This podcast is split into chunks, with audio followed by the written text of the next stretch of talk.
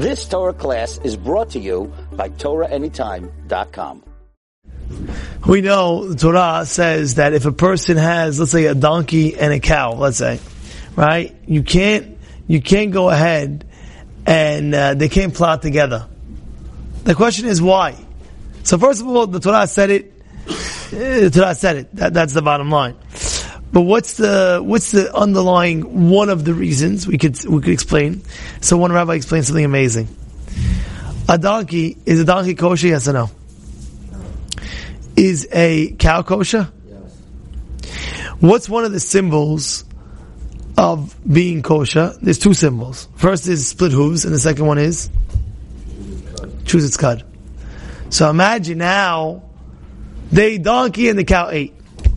They, now they're going together and they're plowing. All of a sudden, the donkey sees the cow chewing its cud.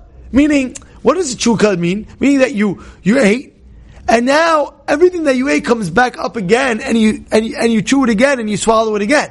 So what's going to happen? The donkey sees as they're plowing that the cow is eating. Meanwhile, he's not really eating; he's chewing its cud.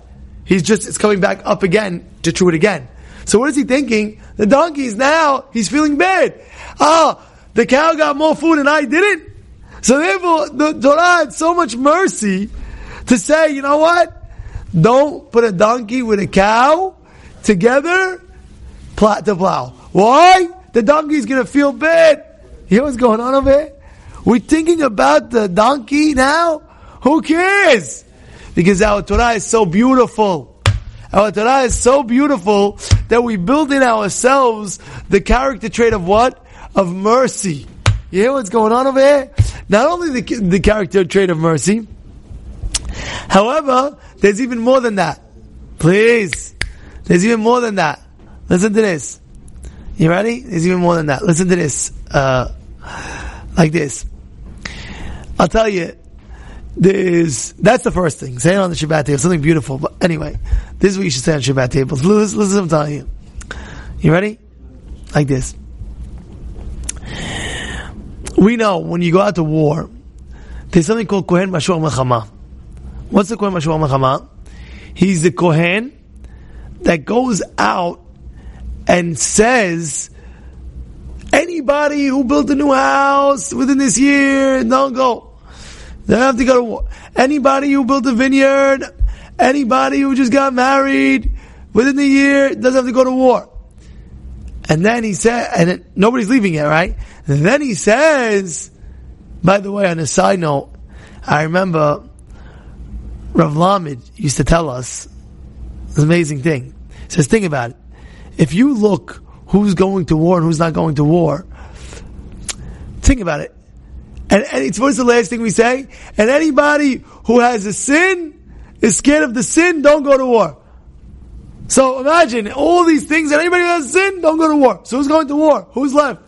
You see an old guy with a long beard, white long beard, with a cane, tzaddik, you know, never did his never did a sin in his life, and they put him a gun and they say, "Go out to war." So they made a, a the the non the non religious made a play out of it. Yeah, look at this, look at the Torah, look what's going on. They made, they made fun of it, and really, at the end of the day, they came to the Beit HaLevi, and they told the Beit HaLevi, "Look, they're making fun." Says, what do I mean? It's the truth. You'll have the big tzaddik with the long, whatever it is, the big, big tzaddik will go out to war with a gun and fight and whatever it is and, and this, that, that's what it was. Says, but how can that be? They're going to win the war? He says, you think they're to win the, it's Hashem that's fighting the war. What does it say? Hashem yilachem lachem va'atem tacharishun. God fights the war. You just do your hishtadlut. You go out, you, you, you think you know how to fight a war? Think about it. You know how many countries are around Israel that in one second go boom? But what? Hakadosh Baruch Hu is always fighting the war of Israel. So exactly, it's it's it's like a million million versus uh, a hundred. It, it's about but Hashem is doing the war.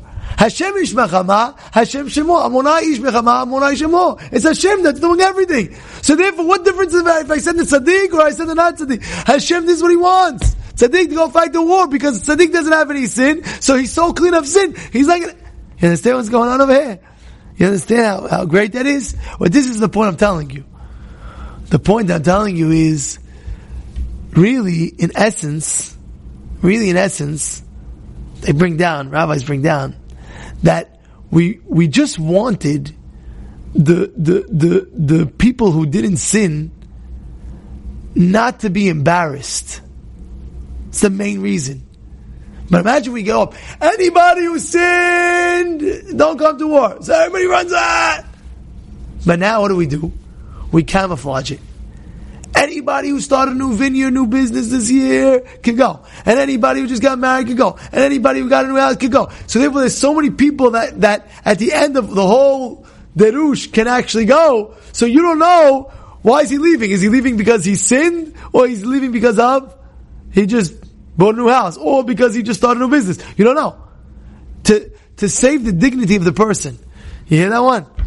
In the Beit HaMikdash, there was, there was one, there was one line, and people were bringing hatat and the olah. So somebody said, make a separate, separate line, person that brings a sin offering, a person brings a olah offering.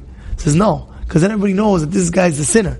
We want to camouflage it. We don't want to show, oh, embarrass the guy. So we don't want to embarrass the guy. Oh, you sin, don't go out to war. And you see everybody walking out. No. You say a whole dirush, guys, don't leave until I finish. This is the list, you patur. So now you have all these people going out. They're not being embarrassed. You understand what's going on over here? The sensitivity that the Torah has for others. One was like, what we said, and of course, even more so, you have to be very careful. You know, we all know this, but to embarrass somebody in public is like you kill the person. You understand what I'm trying to say? To embarrass, and therefore the Torah is so makpid not to embarrass the person. Oh yeah, you sinned, uh, you have to kish. No, no, no, no, no, no, no, no, no. We're not going to tell you. We're going to camouflage it, and we're going to say, oh, this, this, this is the whole list. If you're part of this list, you can leave. So now you don't know why he's leaving. You know why he's leaving? Maybe he's leaving because, because he, he started a new business and not because of that. This is the sensitivity we have for others. You've just experienced another Torah class brought to you by TorahAnytime.com.